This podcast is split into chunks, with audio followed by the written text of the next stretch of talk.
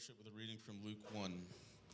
After these days, his wife Elizabeth conceived, and for five months she kept herself hidden, saying, Thus the Lord has done for me in the days when he looked on me, to take away my reproach among people. In the sixth month, the angel Gabriel was sent from God to a city of Galilee named Nazareth, to a virgin betrothed to a man whose name was Joseph of the house of David. And the virgin's name was Mary. And he came to her and said, Greetings, O favored one, the Lord is with you. But she was greatly troubled at the saying and tried to discern what sort of greeting this might be. And the angel said to her, Do not be afraid, Mary, for you have found favor with God. And behold, you will conceive in your womb and bear a son, and you shall call his name Jesus. He will be great, and he will be called the Son of the Most High. And the Lord God will give to him the throne of his father David, and he will reign over the house of Jacob forever, and of his kingdom there will be no end. And Mary said to the angel, How will this be since I am a virgin? And the angel answered her, The Holy Spirit will come upon you, and the power of the Most High will overshadow you. Therefore, the child to be born will be called Holy, the Son of God. And behold, your relative Elizabeth, in her old age, has also conceived a son. And this is the sixth month with her who was called barren. For nothing will be impossible with God. And Mary said, Behold, I am the servant of the Lord. Let it be to me according to your word. And the angel departed from her. This is the word of the Lord. Welcome to church. Please say hello to someone. Thanks, Mike. Just drive by guilting by Mike. God, starting to preach up here. Just kidding. Thank you, Mike. Uh, good morning, man. Good job coming to church on a rainy day. Someone sent me this meme the other day. I just thought I need to share it with you. Um, I can do all things through Christ. You skip church when it rains. But you guys didn't. So if you're watching online, this meme's for you. Oh, oh, I did it. I did it. Uh, if you're a guest, welcome, right? What happened to that bravado, you know, when the rain came? Um, Glad you're with us. My name's Chris. I'm the teaching pastor here at Riverstone. Um, and Christmas has come early to you all. My gift to you is that your pastor no longer looks like a 70s used car salesman. I've shaved, I've shaved the mustache. The bad man is gone. Uh, so Merry Christmas. Don't need to get me anything. I'm good. Uh, but, uh, I, I, was going to reiterate what Mike was going to say, but he was so heavy-handed with it. I'll just I'll go on with it. I'll just kidding. Uh, we're in a season um, uh, historically of the church called Advent, and depending on which tradition you grew up in, it may be a new thing for you, but basically, we light candles, which we remembered to do, which is good, um, that leads us up to Christmas. And each candle calls us to reflect on some aspect of the Christmas story, the, some aspect of the mystery of God becoming man, which is one of the central claims of Christianity, and the implications of the incarnation uh, of God wrapping himself in flesh, Jesus coming to earth. Uh, last week, uh, we sat with the analogy of the messianic prophecies of Isaiah 9, if you've ever read those, very classic Christmas text, that light has dawned on those dwelling in deep darkness, that the light, we said last week, was God Himself. Uh, come to man, humbling himself into our station and coming down and being with us. It was the author writing himself into the script. That's what the picture of Christmas is. That he came to us. Last week we said that actually he had to come to us because there was no way we could ever find our way to Him. Uh, last week we said humanity uh, is blind. It was real chipper. dead in sin, the pride and unwillingness and an unableness really to find God rests in all of our hearts. And that the light dawning over the horizon was God Himself coming to us as Savior, yes, to reconcile the world to Himself, yes, and amen, but as King. That's what we sat with last week. He came not just as Savior, but as King. He brought with Him a government a kingdom, literally, on his shoulders. It's what he brought into the world joy to the world. The Lord has come. Let earth receive her. Hey, good job. The light in Christmas, y'all, is not just forgiveness. That's there, praise his name. But the light is that he's bringing a kingdom. That means he's bringing a complete new way of living, a new rule of life. If you notice, y'all, almost all of Jesus' parables, anyone ever read the New Testament? Almost all of, a couple of you have, almost all of his parables has this small phrase in front of it. It's really easy to miss. You kind of miss the, uh, the forest for the trees or the trees for the forest. That's how it goes, right? There's this little small phrase almost in front of every parable of Jesus. Uh, you know what it is? It's this The kingdom of God is like. You got a Bible? You can look, it's there. Almost in front of every parable. Jesus said the kingdom of God is like. Apparently, one of the primary aims in the teachings of Jesus is trying to tell you the nature of the kingdom. Because over and over and over again, all the parables, I'd invite you to go back through and look. You'll be shocked. Around 86 times that phrase shows up in the ESV kingdom of God. He'd say this He'd say, You know, the kingdom of God's like a mustard seed. Kingdom of God's like a treasure hidden in a field. It's like, you know what it's like? You know what the kingdom of God's like? It's like yeast working its way through dough.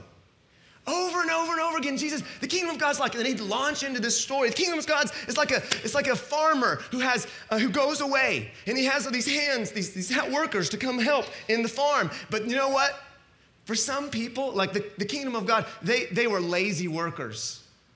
And they, they disregarded the tenant's wishes. And so when that, when that owner comes back, sorry, I got it backwards. Yeah, the tenant, the tenants disregard the landowner's wishes, sorry. They disregarded his wishes. So, when, dude, when that landowner comes back, it's going to be bad for those workers. He said the kingdom of God's like that for some people. For some people, it's like a treasure hidden field. For some people, it's, it's paying the piper for wasting the responsibility given to him. Dude, have you read the New Testament lately? Uh, it's fascinating. He said, you know what?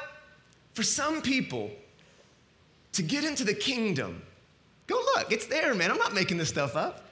He says, You know what? It would be better if you plucked your eyes out and got into the kingdom blind than have your eyes and be outside the kingdom.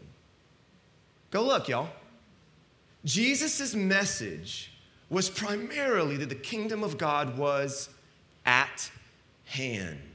What he means is you can reach out and touch it. What do you think of when you think of heaven? You know another one he gives? This is really good for Americans. They love this one. He says, You know the kingdom, when you know it's like? Oh, rich people really struggle to get in the kingdom.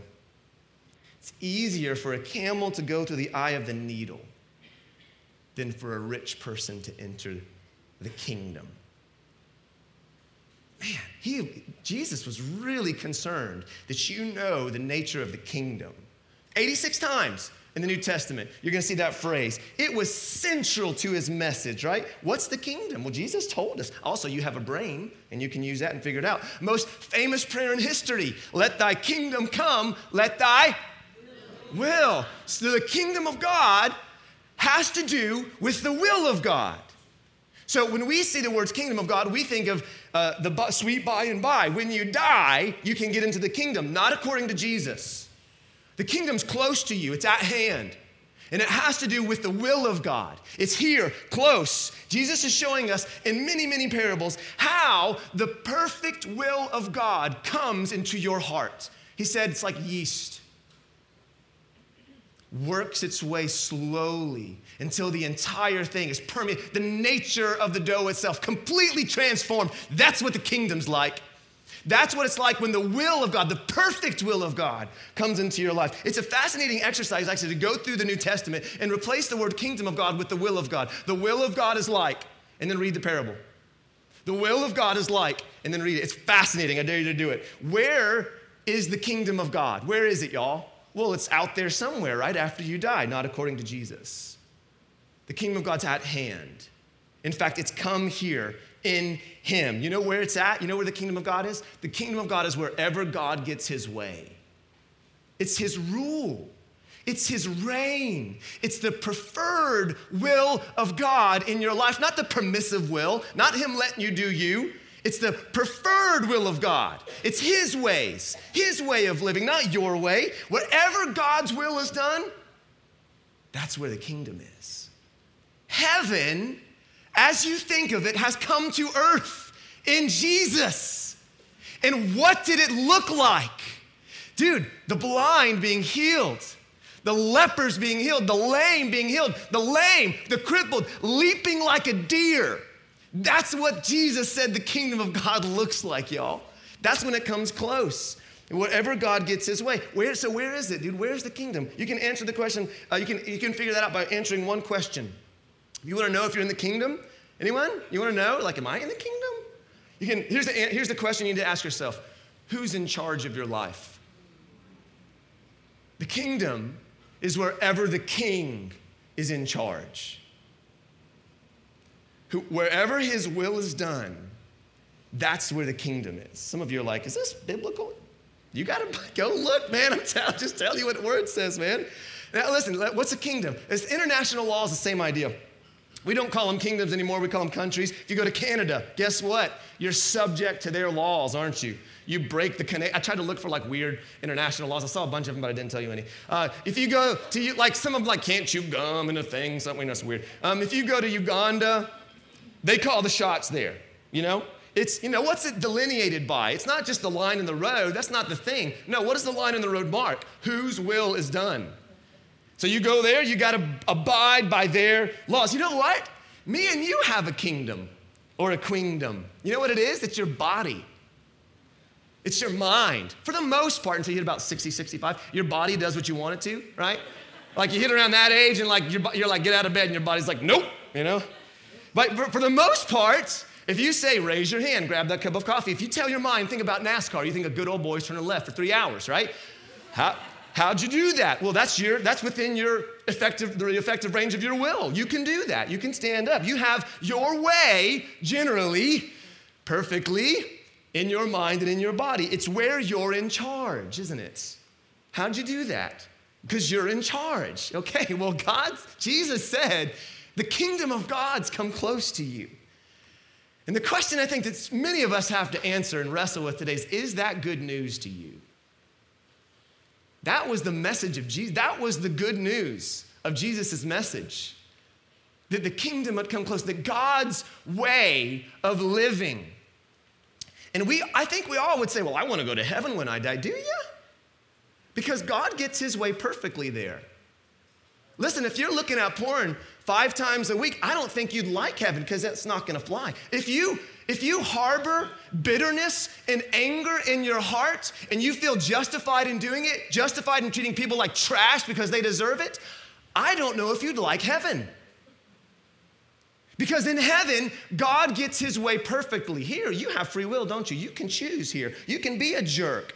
And God doesn't make force you to do anything. And I don't think He forced you to do anything in heaven. I think there you just want to do it. You've learned the wisdom of it. Do you really think you'd like heaven if gossip's not allowed? How are you going to feel good about yourself? How are you going to prove to the world that you're someone? I think some of us need to think about what exactly heaven is. Because in Jesus, heaven came close to you. And some of you are refusing the kingdom of God as we sit in these chairs because you think you know more than God. That was last week. We got to get on because that was all just supposed to be review. That was last week. This week is hope, y'all. Yeah, right? After that, right? Yeah. So a little more, a little more, a little more chipper, right? Like I brought a friend today, Chris, thinks. Hope is one of the central themes of Christmas, right? Um, Israel, O come, O come, Israel, strength and consolation, hope of all the earth thou art, dear desire of every nation, joy of every longing heart. O holy night, Long lay the world in sin and error pining. Oh, by the way, if you think Christmas songs are lame, wake up. All right? They're some of the most theologically, I, I am obs- I'm shocked when I walk into a grocery store and I hear, Hark the Herald Angel. Have you ever listened to the words? Like so many of the modern Christian songs, those are the, I'm gonna be mean, but yeah, easy, right, right, right. Dude, dude, listen to the words. Oh Holy Night, right? It's, oh, it's going to be in a, in a store somewhere. It's bizarre, right? Long lay the world in sin and error pining till he appeared. And the soul felt its worth. You want me to come around and like do that to when the Oh Holy Night's going you feel, feel the weight of it, right? A thrill of hope. The weary world rejoices, for yonder breaks a new and glorious morn. Y'all, dude, Christmas songs are legit, all right? So when we when we bust these things out, I expect everyone in. All right, they're amazing. So Oh, that was not in the notes. But what's the hope of Christmas? That's what we're getting to. What's the hope of Christmas? Hope um, is a fascinating uh, thing in the Bible. It's a fascinating theme in the Bible. It might be said that the entire Bible, the entire book is written in hope. In other words, um, it's written, the Bible is written within the human experience of suffering and death and sickness. All the while pointing to a hope beyond human experience. You see?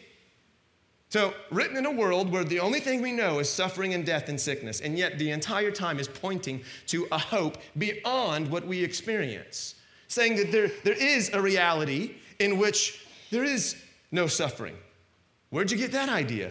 All we've ever known is suffering and death and sickness. It's written within the reality of suffering and yet points to peace and comfort and flourishing. It's written within the reality of scarcity there's not enough to go around, and yet points to abundance and provision, more than enough to go around, right? It's written within the reality of death, and the whole time saying, yeah, but there's stuff after this. There's a life that never ends, right? It's written within the reality of sickness, all the while saying, but supernatural healing can bust through. It's a real possibility. Written within the reality of infertility. That's a part of human experience, isn't it? And yet, time and time again, the child of promise is born.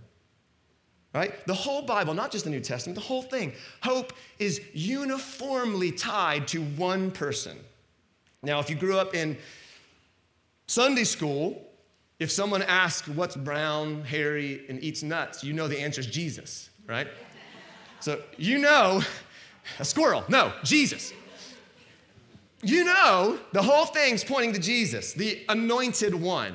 That's what the Old Testament talks the anointed one, the Messiah who's going to crush the snake. The entire Bible, y'all, pointing to this person. Now, the claim of the New Testament is Jesus is that person. That he is the snake crusher. He is the hope, but he brings hope, but it's not as simple as we might think. Um, the hope of the world came in the person of Jesus, yes, but if you look at the surroundings, the surrounding details of his birth, you might find hope does not always come in the way you'd like it to come. Let me read for us what we read earlier today, uh, that Mike read for us. After these days, his wife Elizabeth conceived, and for five months she kept herself hidden, saying, so she could not conceive, she was infertile. Thus the Lord has done for me in the days when he looked upon me to take away my reproach among people infertility, right? Took it away, took away the reproach of Elizabeth because she now has a baby. Now, in the sixth month, the angel Gabriel was sent from God to a city of Galilee named Nazareth to a virgin betrothed to a man whose name was Joseph of the house of David. And the virgin's name was Mary. And he came to her and said, Greetings, O favored one, the Lord is with you. But she was greatly troubled at the saying and tried to discern what sort of greeting this might be. And the angel said to her, Do not be afraid, Mary for you have found favor with God. And behold, you will conceive in your womb and bear a son, and you shall call his name Jesus, and he will be great and will be called the Son of the Most High. The Lord your God will give to him the throne of his father David, and he will reign over the house, reign, kingdom, you see, over the house of Jacob forever, and of his kingdom there will be no end. And Mary said to the angel, How will this be, since I'm a virgin?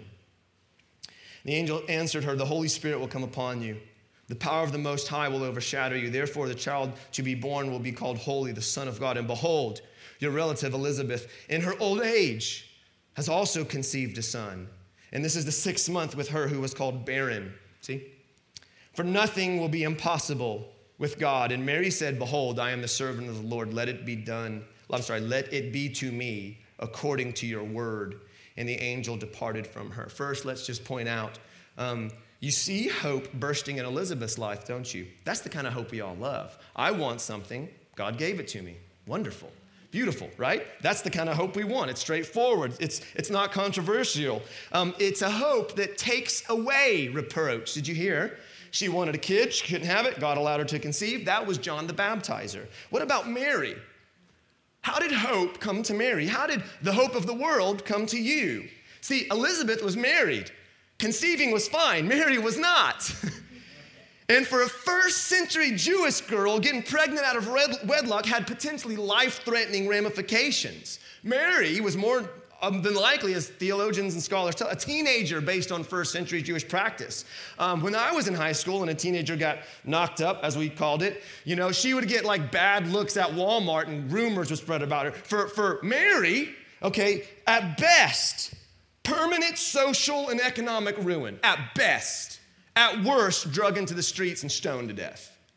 That was the first century atmosphere of what happens to girls who get pregnant out of wedlock. You look at the last words. Well, don't look, it's okay, I'll just tell you. The last words of Mary, what were they? And then compare them to the last words of Elizabeth. The last words of Elizabeth are, God's taken away my reproach. Mary just says, I'm a servant of the Lord.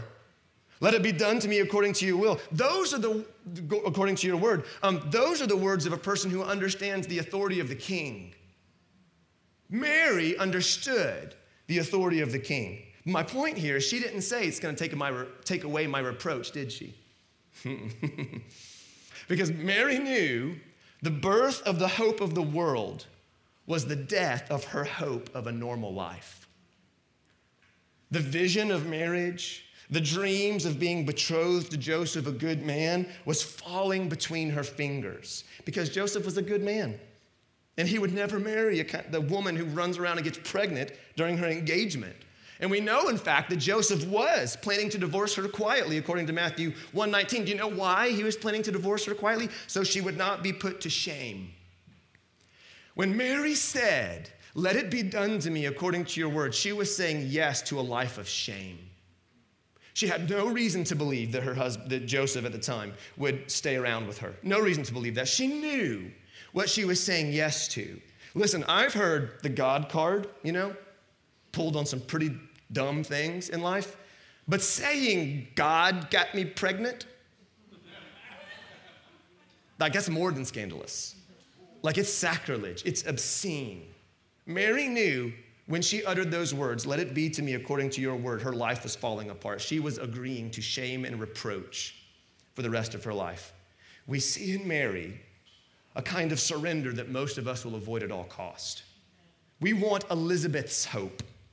We want the kind of hope in which we say, I wanted this and you gave it to me and now I have hope. But for Mary, her heart was being broken so God's heart could be revealed.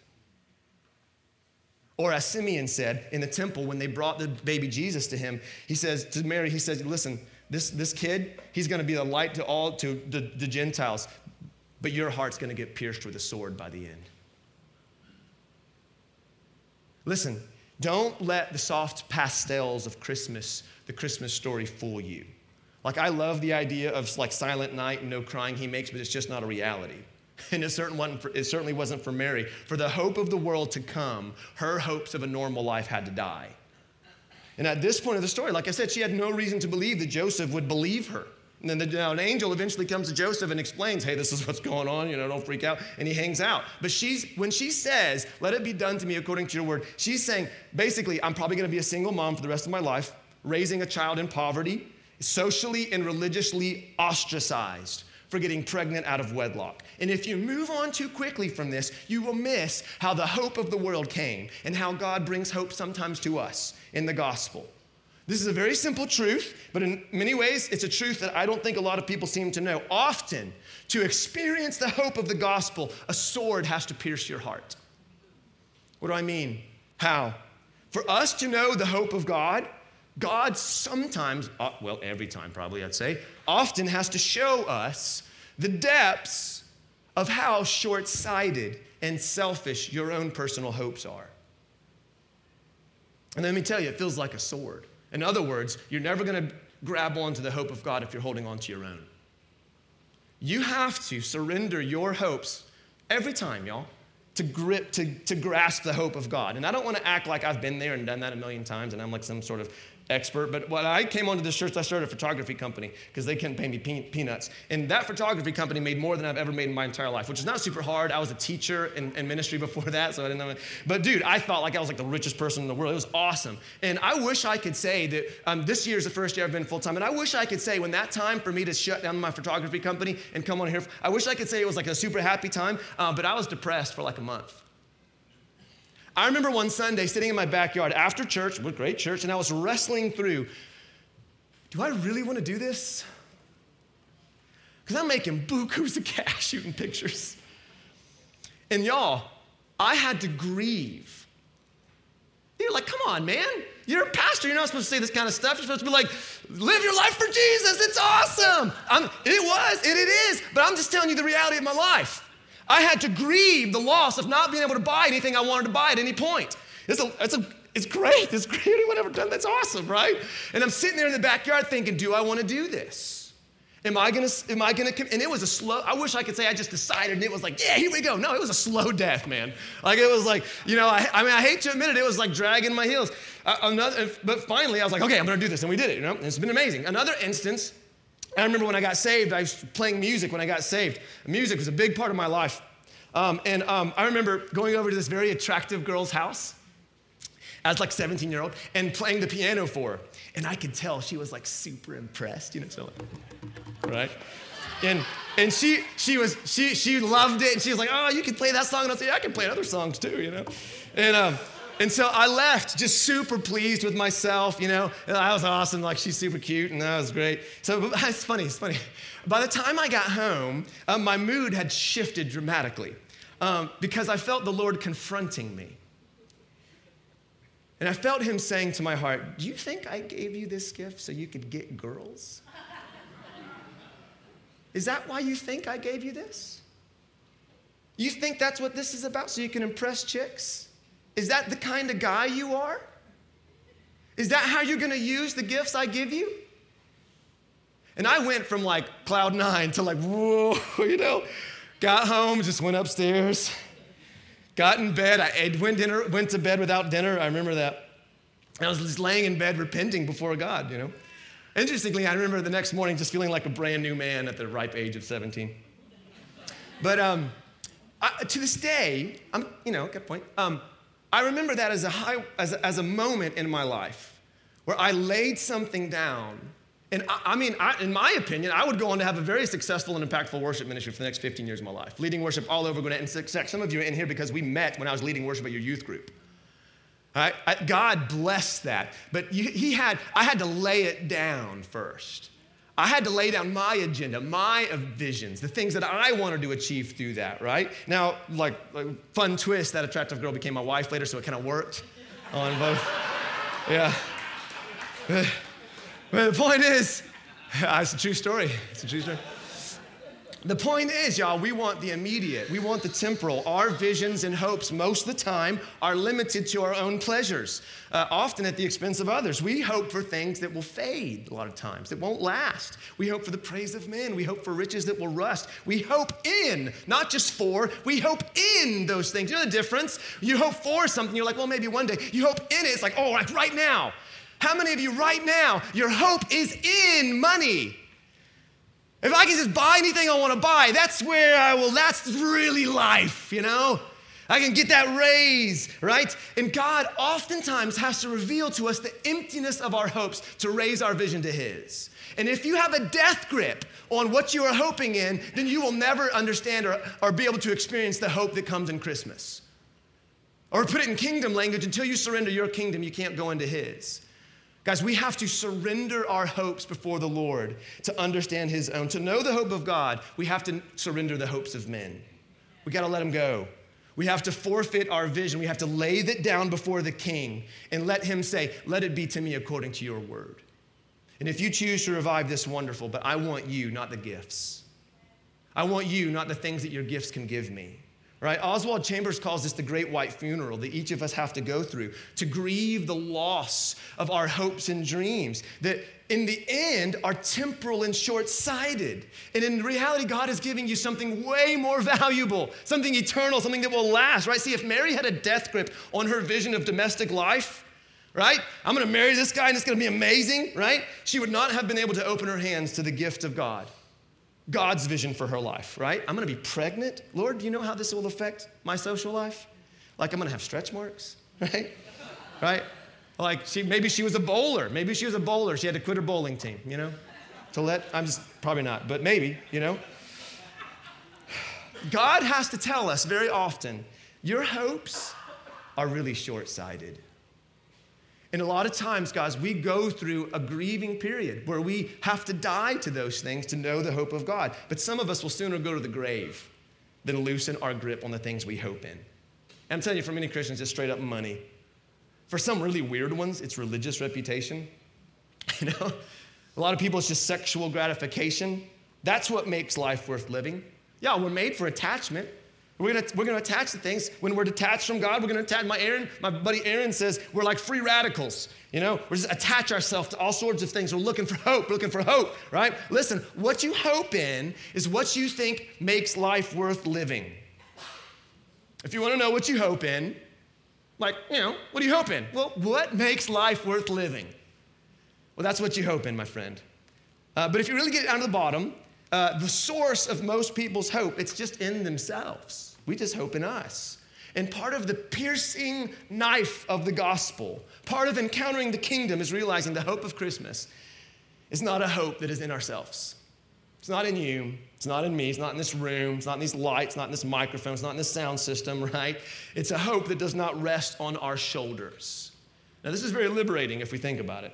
It seems easy enough, but you go through the entire Bible and what we see the people of God over and over again hoping in themselves, hoping in Egypt, hoping in Babylon over and over again. No matter what God does for them supernaturally, no matter what miraculous salvation He wrought for them, they resort to hoping in themselves or hoping in their neighbors for security, for abundance, right? The prophets are full of warnings, the Psalms full of invitation. Let me just show you a few. Uh, Isaiah 31 says this Woe to those who go down to Egypt and for, what are the words? Help and rely on horses, who trust in chariots because they are many and in horsemen because they are strong, but do not look to the Holy One of Israel or consult the Lord.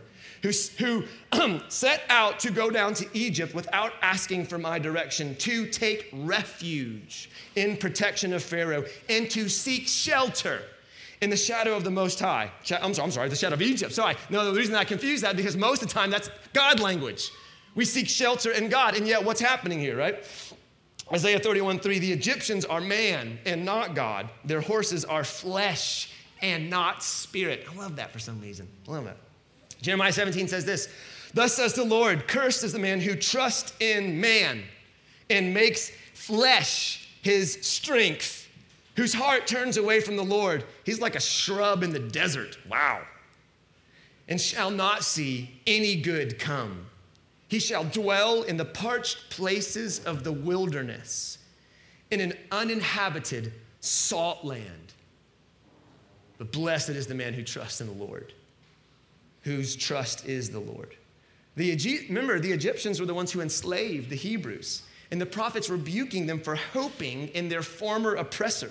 And the language is telling, right? All that language, like I said, is used for God in the Bible. He's rebuking them for trusting in right? Taking refuge in, seeking shelter in Egypt and not the Lord. In other words, they were expecting from men only what God can do. That's what they were doing. And let me tell you something men make crummy gods, right? Spouses make crummy gods. Jobs make crummy gods. Friends make horrible gods. Right, they can't give you the kind of help and refuge and shelter that we really want and only reflect the refuge and shelter that God Himself wants to do. And it shows you what God's will is for your life, y'all. He wants such union and trust with you that you rely on Him. That was the language. He was rebuking them for not relying on God. That's some sort of concrete expectation. And He's saying, guys, you're relying on flesh men, other people, because you look at them and you think they seem strong. It seems like they could protect me. All the while, God is saying, I'm strong. I want to protect you. You guys see what it's doing here? No one? Okay. Well, I was just, I was just. I don't know how you see God this morning, okay? Uh, but if you don't see him as wanting to be a refuge for your heart, a protection, a shelter, then you don't know the God of the Bible. And all through the Psalms, we see an invitation, right? Psalm 33 uh, The war horse is a false hope for salvation. By its might, it cannot rescue. Uh, Psalm 62 For God alone my soul waits in silence. My hope is from Him. For you, O Lord, are my hope and my trust from my youth. I will hope continually and I will praise you yet more and more. I will wait for the Lord. My soul waits, and in His word I hope. So the Bible, all the time, pointing to hope, all the time. But it's a hope that we seem to struggle to possess, isn't it? We prefer hope that we can control, hope we can see. Uh, we kind of want like a faithless hope, hope that doesn't require trust and faith. But if you think about it, faithless hope is an oxymoron because what is hope? It's grounds, stay back, come back with me. It's grounds for believing good may come. That's what hope is. Grounds for believing good may come. Hope is expectation. That's what hope is. When you expect something to happen, you hope something's gonna happen. It's expecting something with confidence, right? And when our confidence is in our own strength and wisdom, y'all, the process of learning to put our confidence in God can sometimes feel like a, a, a knife to your soul. Because you've got to learn the confidence in yourself is a dead end street. Or to put it in another analogy that's even more, ugh, if you've ever been in the room um, when, a, when a baby is born, sometimes learning to trust in God can be more likened to that blood, screams, tears, pain. Because we have to let go of our ideas before we can take, and no wonder they call it being born again. It's free, y'all, but it ain't easy. It's free, but it ain't easy. And sometimes the death of our hopes, it's, it's the kind of labor, in fact, many times labor is used as an analogy of God's hope coming into our life. It's not easy, it's not simple, it's not clean and pretty sometimes right? That's what they call it being born again. It's why in the Bible there seems to be this advantage given to prostitutes, sinners, the sick, outcast, the blind, and the lame. It's often quite confounding. You ever notice this? The Bible seems to exalt these people. Like, doesn't God want us to be healthy and strong and glorious, right? Who reflect His glory? Well, yes, of course. Uh, he always wants us to be healthy and strong. Um, uh, but He says things like, you know, only the sick need doctors. Blessed are the poor. Why does he say all this kind of stuff? Why does he say this? You ever read the Bible? Why does he say that kind of stuff? Blessed are the poor. You know, it's like, should we be sick and poor? Is that what the Christian thing is? Uh, it's because when we are strong and healthy and glorious, we tend to think it's a reflection of our glory. You see? Not his. And so he has to dislodge you from this idea. See, we think I'm a self made man. I'm a self made woman. I've worked hard uh, to get these abs, right? Right? You think I got these abs by sitting around, right? I've worked hard for these abs, right? Or like maybe you're a woman and you have like amazing hair. You're like, you think I just got, you think I just woke up one day and got the, well, yeah, you did actually. You grew out of your hair, but like, you know, it's beautiful, right? I paid for these haircuts. I got the Ab Master 2000 Pro. You did, and that's great. You did the work. That's, that's awesome. It's not totally false. Like you, you got, you paid 200 bucks for a haircut. Congratulations, right? but, but here's the thing.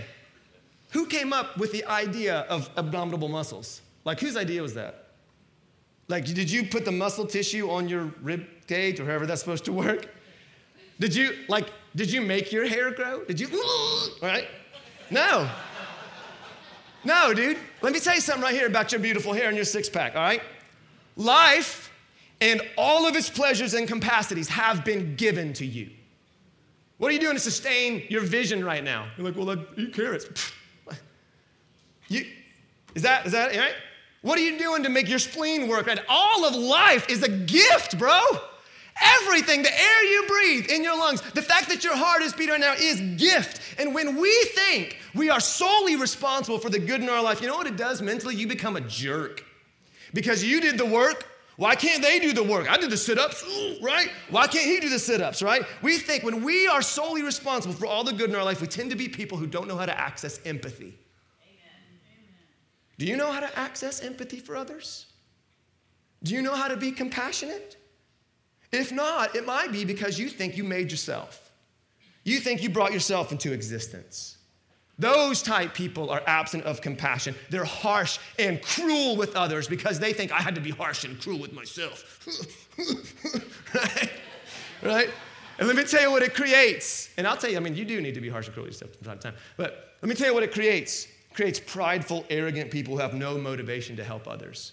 They have no humility. They have no love. And the gospel does the exact opposite. The gospel creates humble people, highly motivated to extend radical compassion to others. Why? Because the gospel clarifies where your hope comes from. It does not come from you. It reminds us the breath in our lungs, the muscle on our bones, the blood in our veins is gift from God. But more than that, the light in your eyes, the grace in your voice is gift from God. The gospel reminds us existence itself is gift, yes, but also forgiveness, joy, hope, peace, love in our hearts. If we experience it in any capacity, you are experiencing a reflection of who God is as grace to you. any joy, any peace, any love is a drop out of the bucket of God's love, joy, and peace. If He is the creator of all things, it's intellectually true. It's true. You are not a self made person. You are made in His image, created beautifully, wonderfully. But God has created you. And if you believe this, it will free you up to say, hey, if you see any discipline in me, see anything, any good in me, it's not my fruit, it's fruit of the Spirit. You see any love, patience, kindness, compassion in me, it's not me, dude. It's because I've seen love, grace, kindness, compassion in God towards me, and it frees me ultimately from having to shoulder my own hope. Some of you today are shouldering your own hope. You think it's on you, right? It frees us from having to hold up our own hope, and we can acknowledge hope doesn't come from ourselves. Comes from the outside. It always does, y'all. It always does. When you're up the creek without a paddle, what's your hope?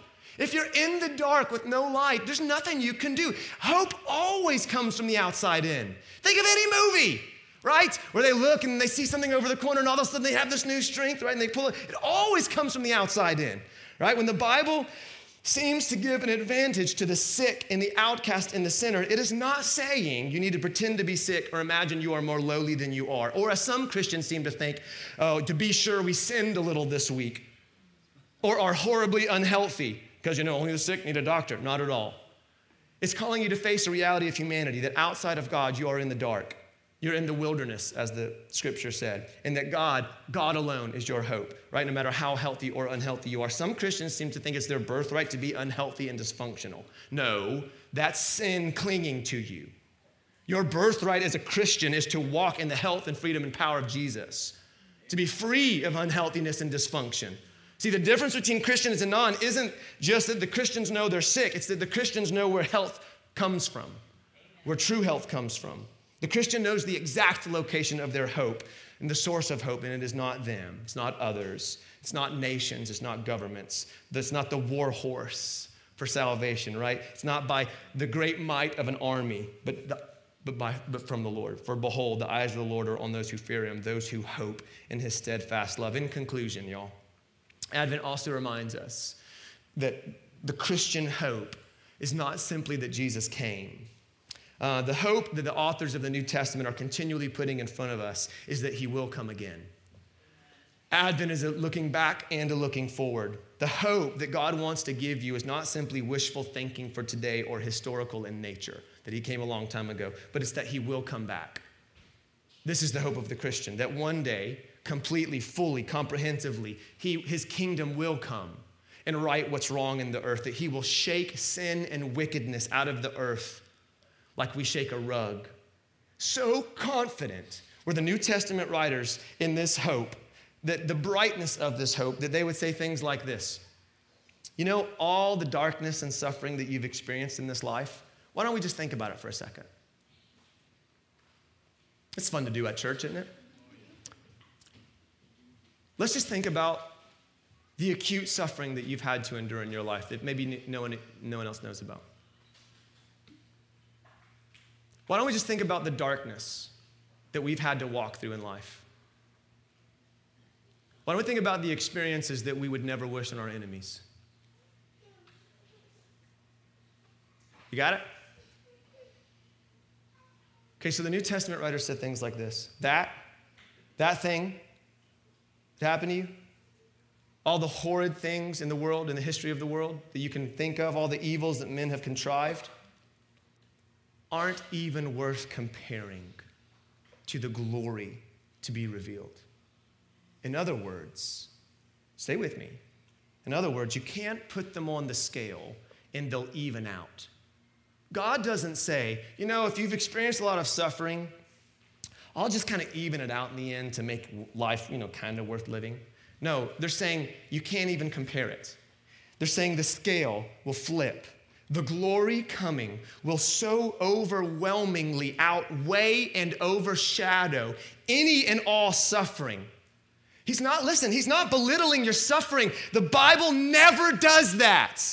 He's not saying, oh, you're suffering so small. No, he, he's saying it is great. He's, he's not commenting on the smallness of your pain, he's commenting on the greatness of the glory to come.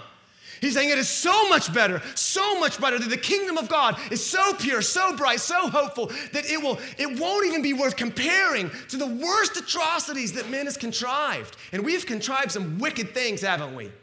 We've all endured it. In our own life, we've endured wicked things. And the promise of the New Testament is that the glory to be revealed when the kingdom of God comes in fullness will so outshine and overshadow all that stuff, it won't even be worth comparing. This is the promise of the New Testament, y'all. Romans 8 18.